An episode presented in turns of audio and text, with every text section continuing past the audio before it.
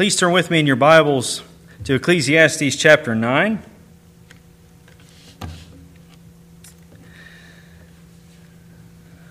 So, tonight we are taking another uh, fairly large portion of this book, as there are a lot of things that are said here, but seem to have at least uh, some tie to one another, as there's a, some explanation for some of the statements that are made. And so we are taking a bigger chunk, as we have been doing uh, so far through this book. We are looking at chapter 9, verses 13 through chapter 10, verse 15. Now, the focus tonight, again, is wisdom and folly. We are confronted not only with the many contrasts of wisdom and folly, but Solomon brings before us again not only wisdom and folly, but dealing with those who are in authority, uh, perhaps government. And there's a number of things to consider with that.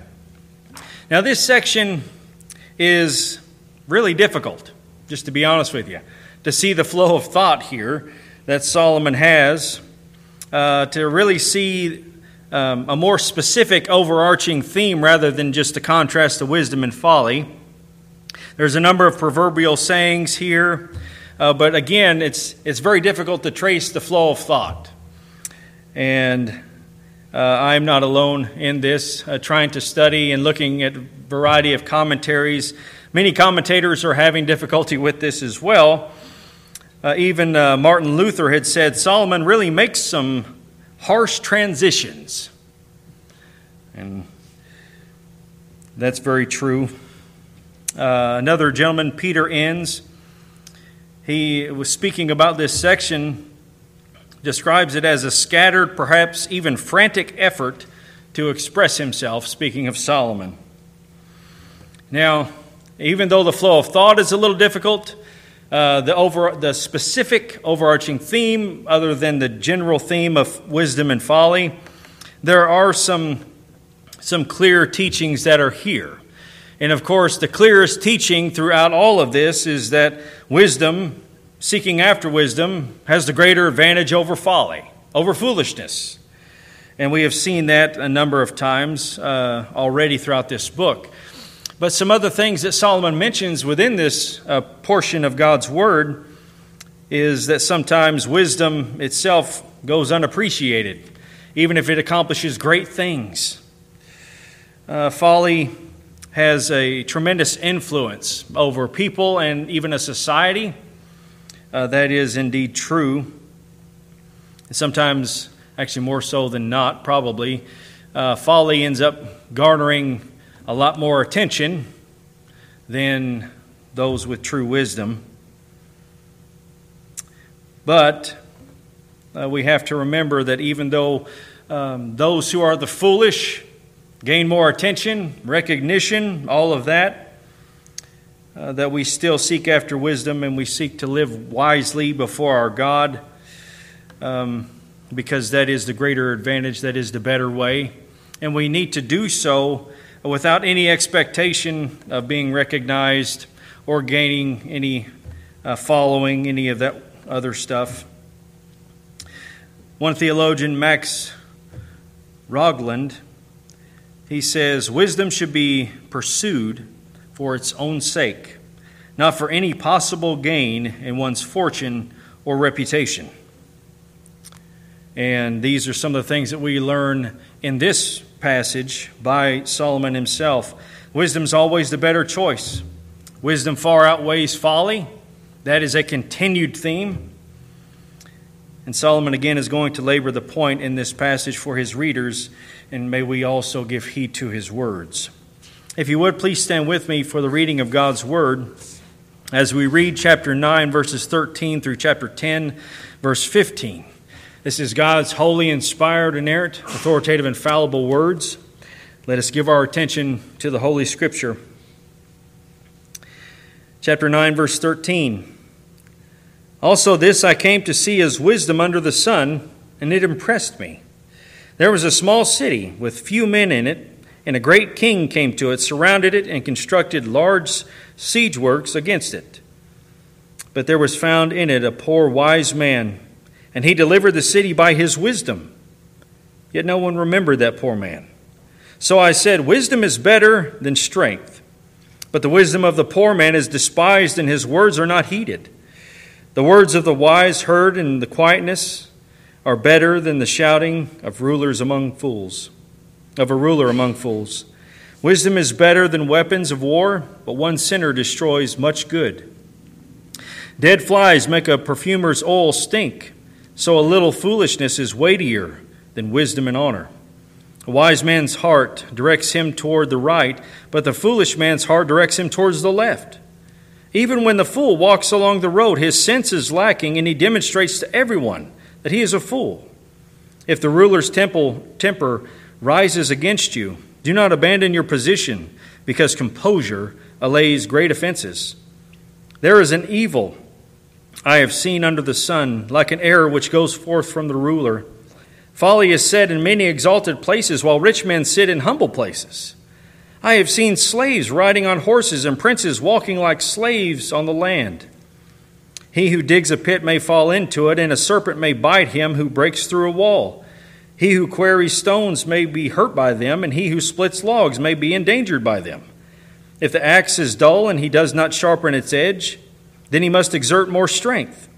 Wisdom has the advantage of giving success. If the serpent bites before being charmed, there is no profit for the charmer. Words from the mouth of a wise man are gracious, while the lips of a fool consume him. The beginning of his talking is folly, and the end of it is wicked madness. Yet the fool multiplies words. No man knows what will happen, and who can tell him what will come after him? The toil of a fool so wearies him that he does not even know how to go to a city. Let's pray together.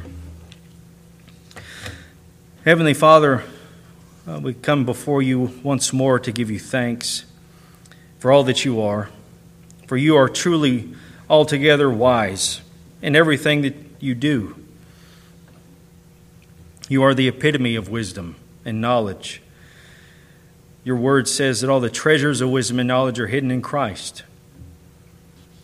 Father, there are many, many times that we seek to undermine what we know to be right in order to get ahead, or we want to do things in such a way that we would be seen or known.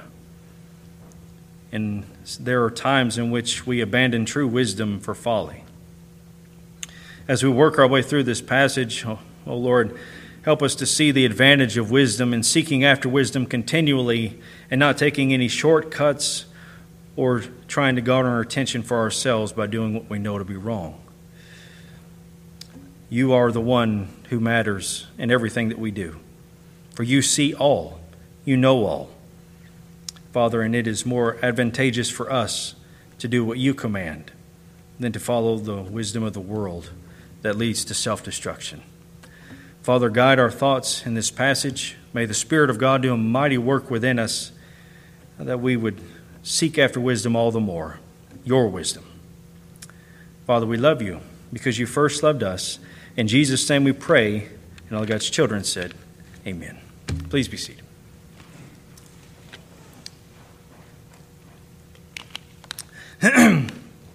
so, even just reading through this, there's a number of different things that Solomon has said in this passage. Uh, some things, again, a little difficult to understand as to what he's meaning by certain words that he's using or phrases. Uh, how does it all connect together? Uh, and it is, it is difficult uh, to keep up with. As Luther said, he makes some harsh transitions trying to keep up with his flow of thought? Is he, is he just frantically, as one writer had said, just trying to express himself as he's viewing everything that, he, that, he, that is in his kingdom, perhaps, or just pondering on wisdom and folly? There's so many things that he says here. But it all comes down to this the advantage of wisdom and the harm that is brought by foolishness. Many seek after the way of foolishness because it seems, it seems to be um, more popular, perhaps.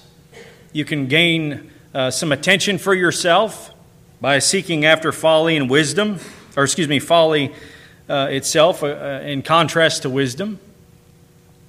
Now, if we just look at the things that Solomon is talking about here, we're looking at the applications of it, automatically some things perhaps flood our minds as we're considering even our own day of how people seek after folly. They seek after all the foolishness that, that is in the world as of right now, and by doing so, they become perhaps more popular or recognized.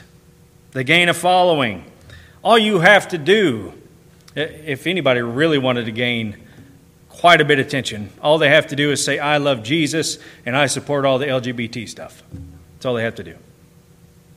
They say something like that, people are going to flock to them. See, you Christians need to be more like this one. And then this one ends up gaining a lot of attention and perhaps even a following by seeking after this kind of foolishness. So many, even within our own nation, in our government, all of that, are seeking after this foolishness. Why? Because it's the more popular way, it's the more accepted thing. That's what's, this is the, the, the things that are resonating with people. Now, to go against the grain, to truly seek after the wisdom of God in contrast to all this foolishness, it, it is perhaps in some respect the more difficult route, of course. It is, it is more difficult in dealing with people because you have to use this kind of wisdom in order to speak to them or to have conversation and try to reason with them. It is difficult, but it is indeed the better way. Now, some of the first things that Solomon speaks of here in, in, in expressing this wisdom that is the better way is that sometimes this wisdom goes unappreciated. Now, he gives this account. He says that he came to see wisdom under the sun, and it impressed me, he says. There was a small city with few men in it, and a great king came to it, surrounded it, and constructed large siege works against it. But there was found in it a poor, wise man, and he delivered the city by his wisdom. Now, this is, this is a very interesting account because more, more likely than not, when we come to this sort of uh, scenario within Scripture, usually the poor man isn't going to be the wise. He's not going to be the hero. Uh, usually, the ones who have wisdom and have knowledge and have garnered such knowledge and wisdom are those who are perhaps a little bit more rich a little bit more wealthy in order to have had that kind of an education. Here, the hero of the story is not at all uh, the one who has wealth and who has had education, but rather this wise poor man. Now, it's showing throughout through this, this small story the, the power of wisdom. Uh, this is making this major point, exalting wisdom for what it can do. So there's a small city. Perhaps this king comes into the, the area. He's surrounding the city. He's going to lay siege to it. He's going to destroy the city, take the spoil, whatever it was the plan is. The king, perhaps in the city, doesn't have the wisdom to know what to do. And so a wise poor man comes out, and he is able, by what he says and how he approaches this other king, to save the city, to deliver the city from destruction. Now, this does, in some sense, sound a little far fetched, but it's not. Not at all. Back in the fifth century, Leo the Great, who was Bishop of Rome during the time of Attila the Hun. As Attila the Hun was referred to as the scourge of God, and he was known by the Romans for all his brutality and cruelty, he is heading for Italy. And if he had taken Italy, the empire would have fell then. But Leo the Great gets on his horse and he goes out to meet Attila the Hun. And somehow he persuades Attila the Hun to turn around and not head to Italy. And so he is credited for saving Rome. How does that happen? You have Attila the Hun, who, if we, we've studied in history, we, we know he was conquering some, some very specific major portions of the Roman Empire, laying siege. And yet, this one man was able to speak to him and somehow persuade him not to keep going, hmm. to turn back from invading Italy. So, the story here that is contained in the Word of God is one that is, it seems a little far fetched when you first read it, but it's not because it's happened before in history. Now, what is being exalted here is wisdom. Had this poor man or had Leo the Great come out and said something very offending to Attila the Hun, or maybe this poor wise man to whatever king was surrounding the city, the results would have been much different because you come out in anger and bitterness or, or any of that kind of a prideful, arrogant, condescending kind of an attitude towards somebody who's more powerful than you coming into the city, it's not going to go well. But wisdom, wisdom, as he will say here in just a moment, wisdom can, can allay um, great offenses, as he says. So, this is, this is a man who has saved the city in this particular passage. And yet, instead of building some kind of a monument to him, or, you know, we have a number of instances in, in our own cities and whatever, we, we name a, a street after somebody. You know, there was none of that. They didn't do anything for this man. And in fact, the passage says, Yet no one remembered that poor man.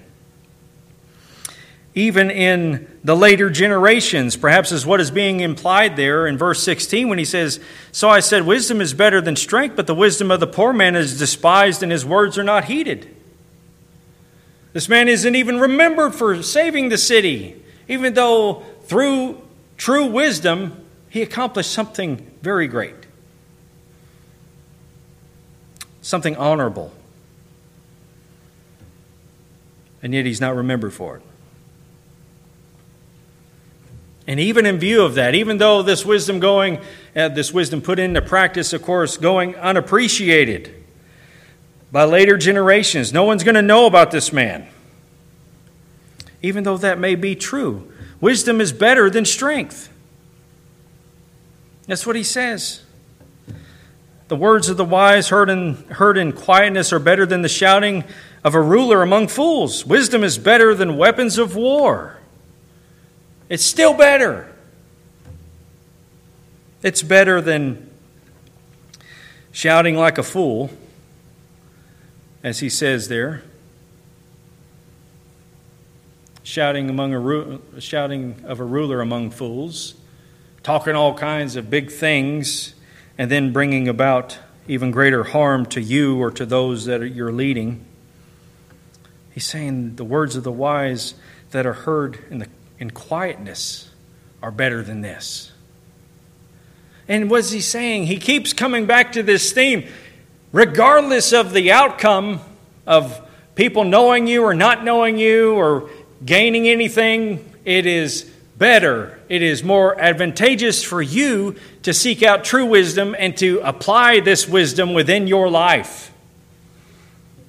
Even though you may do something great, you may never be remembered for it. But here's, here's something to consider.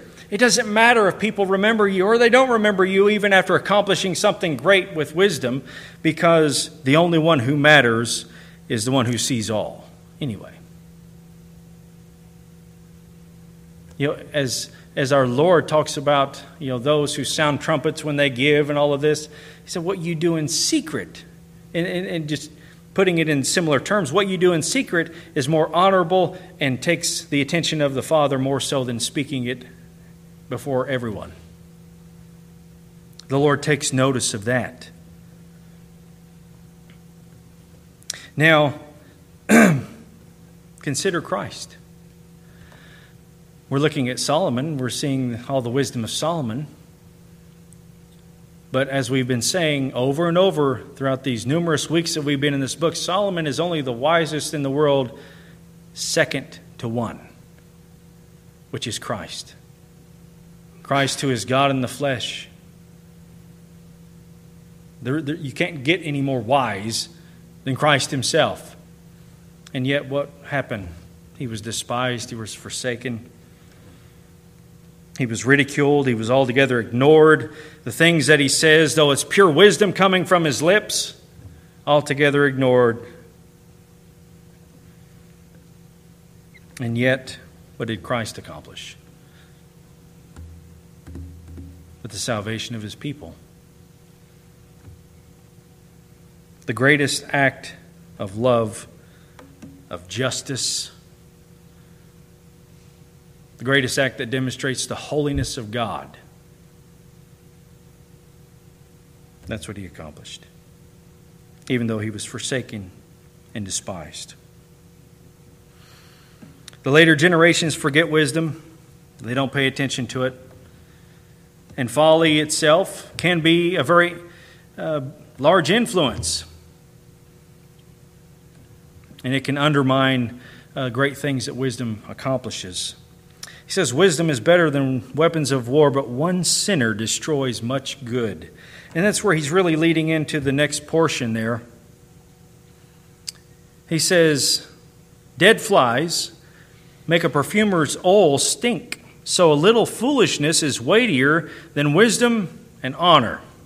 So you take perfume, has a wonderful fragrance, smells wonderful. People seek after it. They like it. They enjoy people who are wearing it. And he says, some dead flies, small creatures, who perhaps are attracted to the perfume, who die, who fall into it. He says, Speaking of that, the dead flies make a perfumer's oil stink. Instead of a wonderful fragrance, now it has a, a putrid fragrance, a putrid smell, due to the dead flies, of course. A wise man's heart directs him towards the right, but the foolish man directs him towards the left. And so now we're having this understanding of a little bit of folly can undermine a whole lot of what wisdom and honor has accomplished. And that's just, that's a reality of life. You think of how, perhaps even in times past, things seem to be going well. All of a sudden, you get the wrong person in a certain particular office or position, and it all goes away. How does that happen? Because even though you have the great fragrance of perfume, some dead flies can stink it up.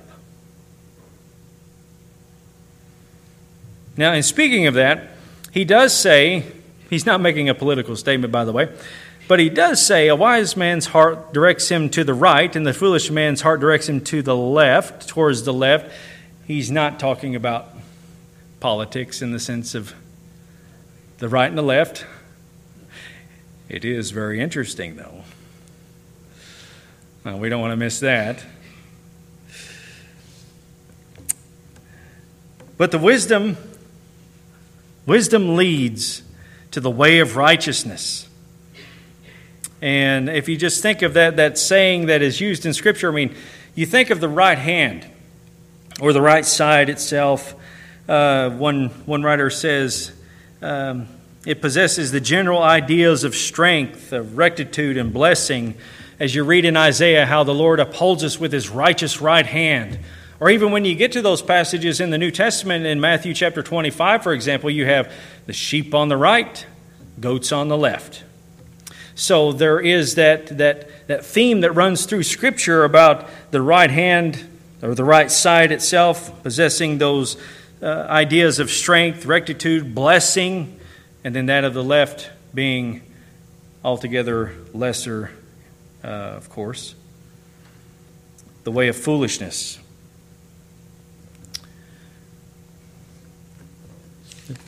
So, and by the way, you know, you can look at this in one of two ways. You're on my right and you're on my left. But if you turn around, it's different. So everybody's on the right. One way or the other, you're on the right. No, but the way of foolishness is the way that is opposite of what these characteristics are being uh, said here as far as the right side, the right hand. It's foolishness, it's self harm, it's destructive. When you abandon true wisdom and you begin to go in your own direction, look at today. And well, before we get even get into today, look at Solomon. He abandoned true wisdom after he had prayed to the Lord to receive it. He abandoned true wisdom and being led into idolatry. How does that happen? Well, we have an idea how that happened. Well, we won't talk about it.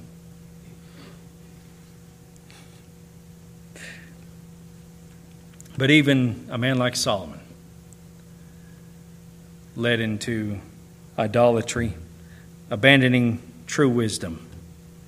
And yet, you know, that, that's some things to take into account is that throughout his own experiences, eh, he's bringing all of that into what he is writing here because he knows these things. He has experienced them firsthand.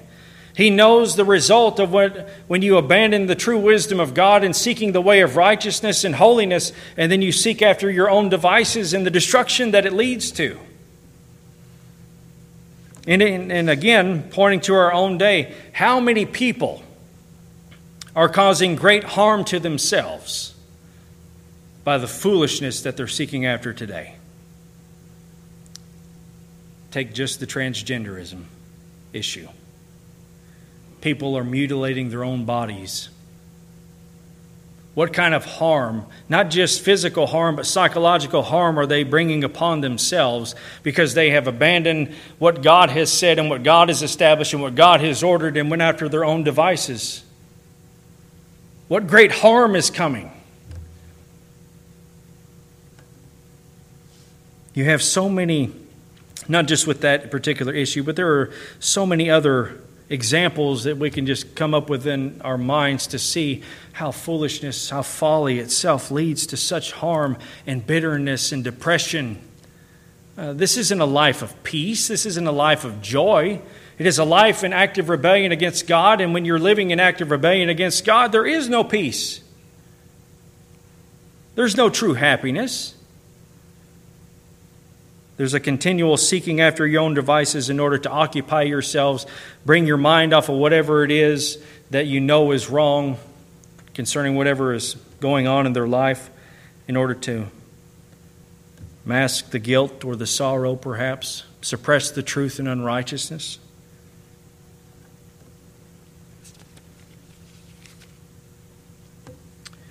These particular foolish people even when the fool walks along the road, his sense is lacking or his heart is lacking, and he demonstrates to everyone that he's a fool.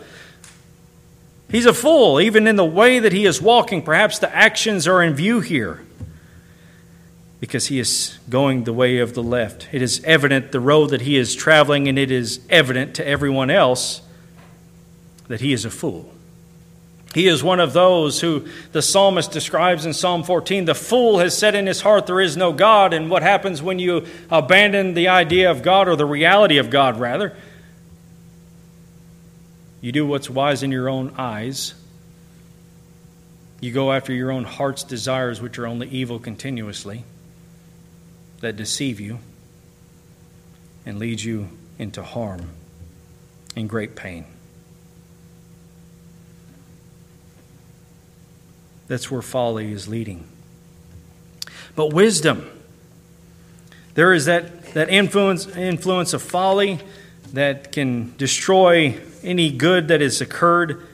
Um, and yet, true wisdom is able to even heal, even though folly is often exalted.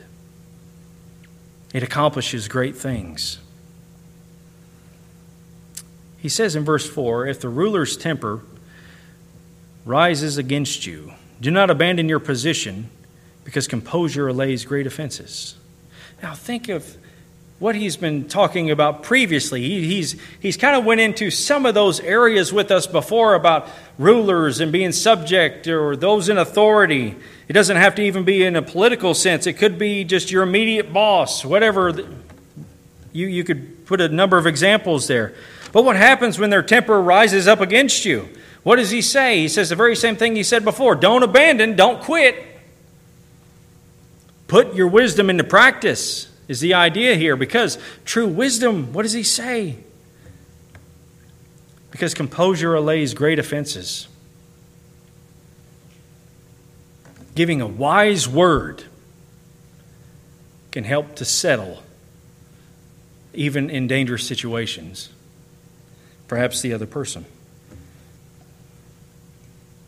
And again, just going to some of the examples, like, like Leo the Great and Attila the Hun. How does that happen? You're putting wisdom into practice. You're being wise as serpents and harmless as doves.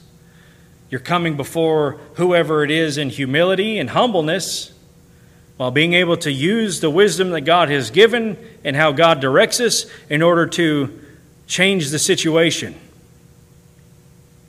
to calm down whatever it is that's being flared up. And you can do that by using the true wisdom of God to do so. When you have when you have that, that foundation of how we ought to be towards one another and how God desires us to be towards one another, when those situations flare up, these are things that come to mind.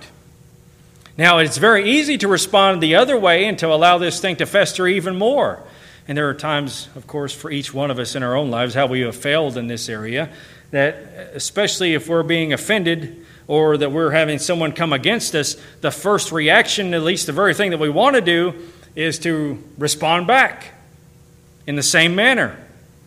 As my brother used to say whenever he was starting to get agitated, he would say, I'm about to lash out irrationally. And so, well, probably not because he was able to say that. So, but that's our first reaction. That's our first go to. But what if, in those particular situations, that we were able to, to think calmly in that particular instance, instead of taking pleasure in just being able to say what we'd like to say back to the person and this thing garnering even more fire, what if we were to say to ourselves, Oh Lord, help me to do what I know to be right and not what I want to do in these moments? How am I to view this in a way that would be honoring to you? And so, what things can we begin to think of in those types of situations that are going to calm us down? And by calming us down, we are able to calm the situation down. Well, some things, some things that I like to, to think my, myself when put into situations like that is one, is this that important that I'm going to fly off the handle and say something ridiculous that I'm going to later regret? Is it that important? Is this going to even matter in an hour? An hour later, is this even going to mean anything? Or if it's something a little bit heavier, what then can I think? Oh Lord, this particular person is an image bearer of you.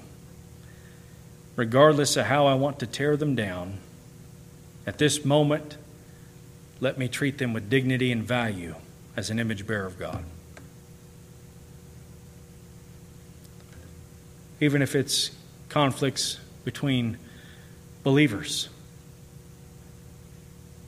This one isn't very hard. Oh Lord, this is my brother in Christ. This is my sister in Christ. Let me not say something that's going to harm them, that, that it's going to be regretful for me. Let me instead say something to them that is honorable to you, that is from your word, in order to diffuse the situation, to calm it down, in order that maybe they too can begin to think in a reasonable way as image bearers of God and not just generally image bearers of God, but for those who are converted by the Spirit of God who in the Spirit has been, the, the, the image of God is being recreated in righteousness and holiness of the truth. Let me begin, Father, at this moment, how I may approach them in a better way. Because composure allays great offenses. Now, again, it's easy to respond the other way. And often we take pleasure in doing so. And uh, I know I'm not alone in this one. But when these things do happen, before you're able to get to the person to talk to them, you play the whole conversation over in your mind. And in your mind, you're taking pleasure in saying this to this one and this to this one. And you're saying blah, blah, blah. And you're taking pleasure in your mind saying, oh, wait till I get there. Wait till I get before them. And you already have everything planned in your head. And, and your blood pressure is already going up. And it's not even happened yet. But how often does that happen? It's not weakness. It's not weakness to approach others in the spirit of humility and gentleness. That's, that's wisdom. You can get a lot farther with people when you treat them with dignity and value, when you're calm and you can speak reasonably.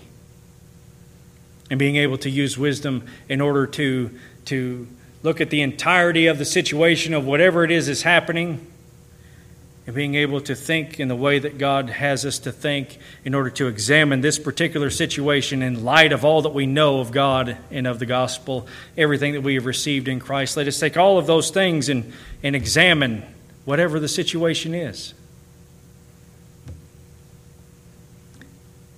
That's not weakness, that's wisdom. That is one of the verses of this entire section that is one that just stands out, even among others. He talks about evil rulers again. He talks about how uh, folly is often exalted while rich men sit in humble places, meaning those who would perhaps have the education and the training in order to lead well, are overlooked by those who are foolish and put into exalted places.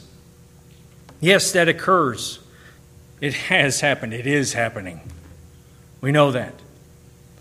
But how may we approach the situation or even approach people on that particular level of ideas, that particular side of ideas, and begin to, to use God's word, um, use the Christian worldview in order to speak to these folks while treating them with dignity and value. This is something that occurs, it's going to occur. Um,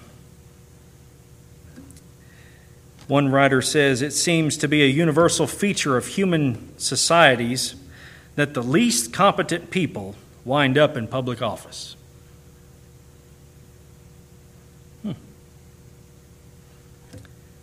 That was by a theologian, by the way. mm-hmm. But it is a universal feature of human societies that he says. Why? Well, it's probably because some of the next things that he begins to say folly and foolishness. You gain of a lot of attention. You gain of a lot of attention because, as we'll get to, they just keep talking. They have a lot to say about nothing, but they're speaking a lot of words. And so perhaps they get a lot of attention. Now, looking at how uh, wisdom can bring healing and wisdom can bring reconciliation, even though folly is exalted, folly leads to carelessness, which leads to harm, which leads to destruction. These things that he lists here are really just potential accidents that could really happen to anyone. I mean, think of some of the things he's saying. He who digs a pit may fall into it, and a serpent may bite him who breaks through a wall. Speaking of someone who is breaking down a wall, maybe there's a block wall there, you're tearing this down in order to put an addition on. Let's say all of a sudden you bring down the wall and there's, there's a snake, and the snake bites you. That can happen to anyone. or those who are working with stones being hurt by them, who splits logs may be endangered by them. If an axe is dull and does not sharpen its edge, he must exert more strength. Wisdom has the advantage of giving success. So, this foolishness that he's been speaking about, and then he gives these examples of accidents. In one sense, we kind of scratch our head going, well, what does all that mean? Because that can happen to anyone. These are potential accidents of anyone who is in any of these situations, but continuing with what he has been talking about of wisdom and folly, these things would not necessarily harm anyone, but the point is to show that folly leads to harm, whether, whether because of carelessness or ignorance or a lack of skill or ex- expending more labor than one ought. So these particular examples that are used are showing that the, the foolishness of folly. You can be harmed because you're careless, seeking after foolishness, or seeking after something that you shouldn't and you don't have the, the skill in order to perform it, or you're exerting way too much energy, or you're just ignorant of how things are. And this is why he says that wisdom has the advantage of giving success. If the serpent bites before being charmed, there's no profit for the charmer. So again, it's in the same, the same vein of what he is saying. What does it lead to? It leads to harm. Foolishness leads to harm. Now, if you had wisdom, this particular thing that was being that was, that was causing the harm could be avoided. Speaking on human terms, there, we know that everything is sovereignly decreed by our Lord, and as Job says, the Lord performs that which is appointed for me. There are things that are going to come in our life regardless because God has so ordained it that way. We know that. But in this particular instance of what he is saying here, the very thing that causes harm or could cause harm by leading into foolishness, wisdom itself will avoid those things, avoid those traps. And it has the greater advantage of success. So not only does it have the greater advantage of, of success, he says, The words from the mouth of a wise man are gracious, while the lips of a fool consume him. Again, we're going back to words and what we say and how we say it. The wise man is able to say things in such a way that it is, it is going to be gentle, still being forward. You don't have to sugarcoat it, but there is a way to say something without being so offensive as a fool would just outright say something.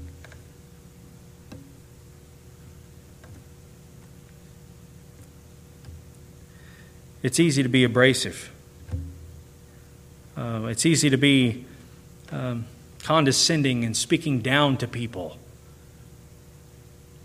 But what if, what if then you could, you could use true wisdom and speak to this person in a way that is honoring to them, gentle, and giving them the dignity and value that they deserve as an image bearer of God?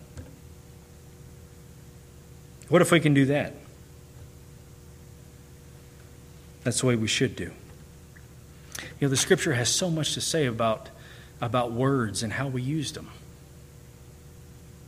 Again, you know, people in, in, in my own uh, family on my dad's side, I mean, they think that telling people that, you know, um, because you're doing this in your life, you're going to hell. And they say it in that kind of a way, but they walk away rubbing their, their chest thinking, I told them. And they're proud of what they've said.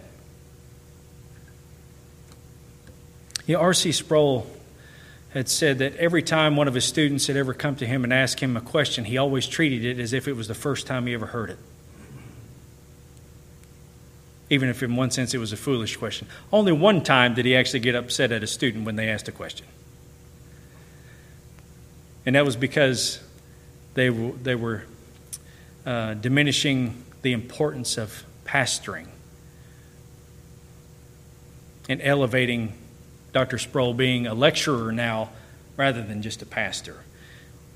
That was the one time, at least from what he has said in public interviews, uh, that he didn't treat that as the first time that he heard the question.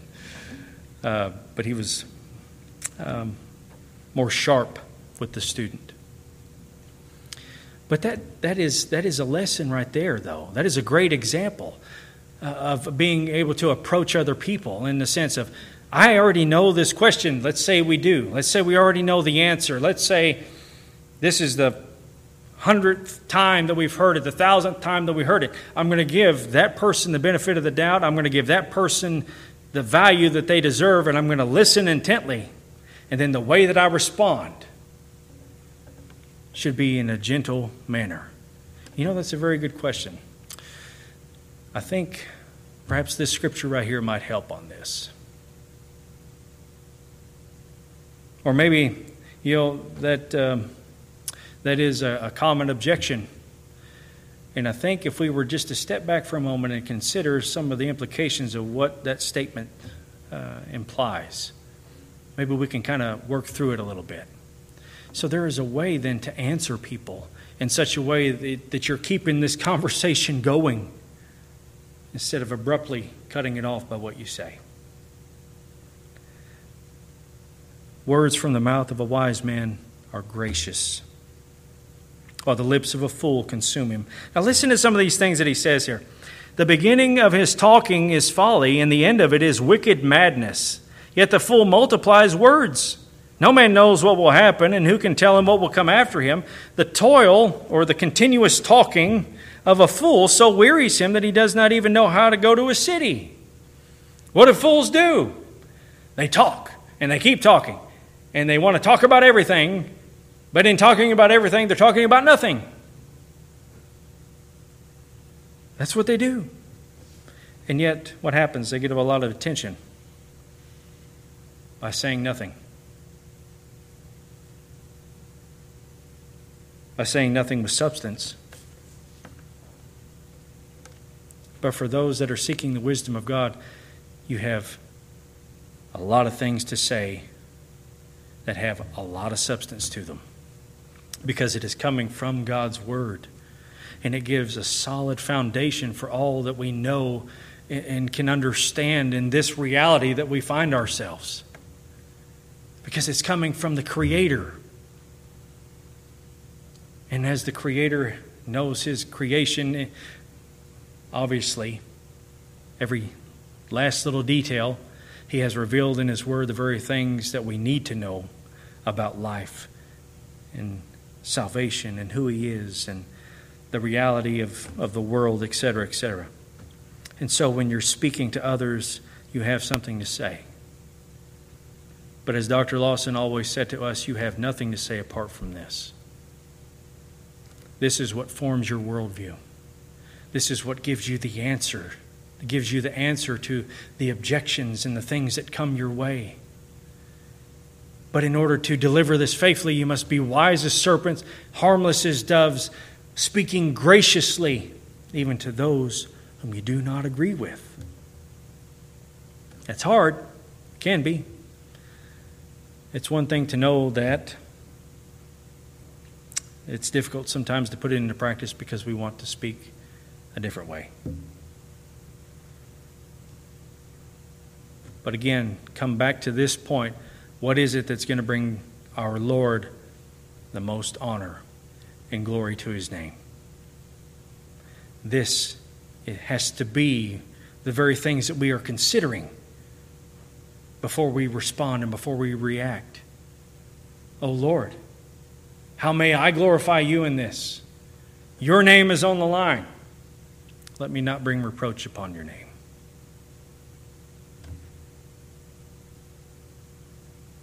but let men see my good works and glorify you in heaven. Let me bear good fruit and prove to be your disciple. Let me speak graciously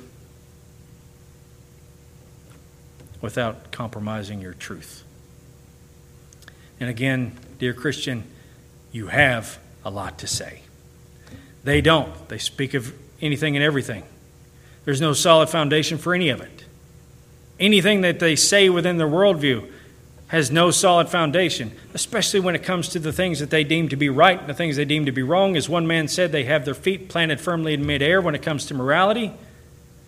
There's nothing there but a whole lot of talk, a whole lot of bluster, nothing with substance. So while it seems as if they get the more attention by how they act or how they say this or what it is that they say or the actions that they perform, it is better and more advantageous for you, dear friends, to do what we know to be right in spite of whether or not we'll ever be appreciated for it or ever be recognized for it. We have an audience of one that we are living for, and that is our Lord.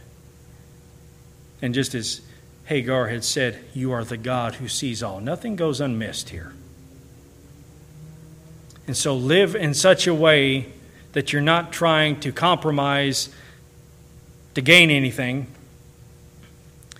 but that you are seeking to, to apply God's wisdom in a way that honors Him while giving a defense for the reason of the hope that is within you with meekness and fear.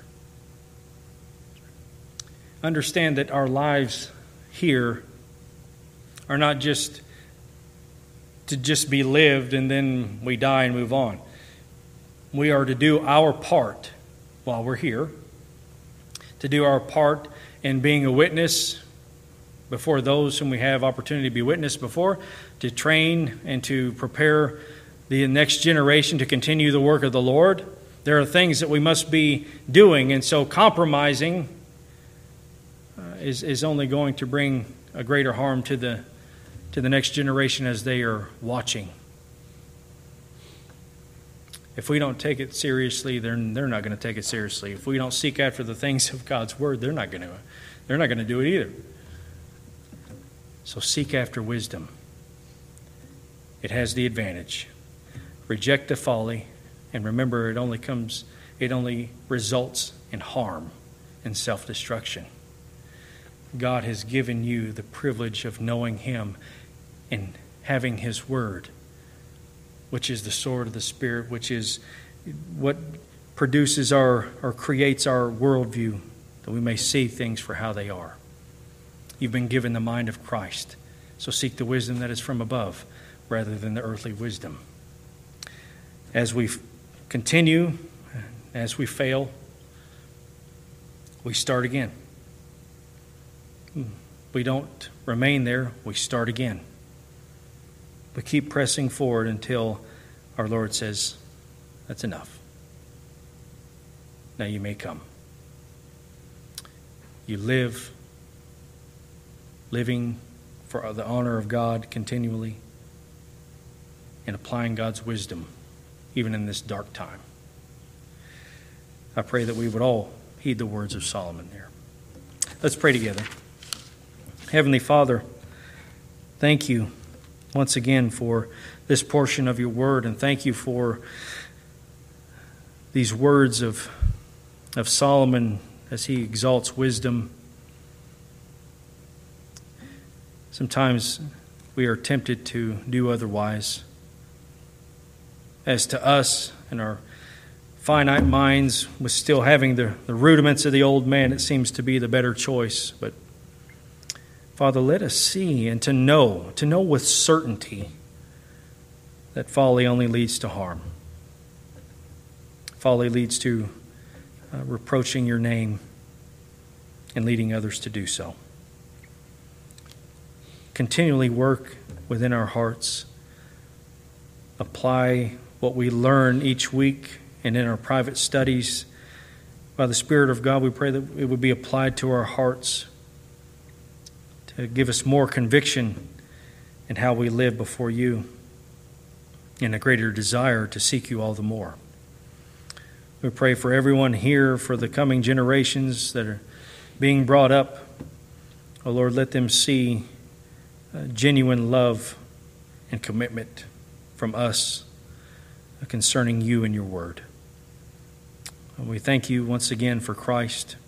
We thank you for all that he accomplished for us and the privilege that we have of being sons and daughters of the King. Be glorified among your people. In Jesus' name we pray. And all God's children said, Amen. Thank you for your attention. You are dismissed.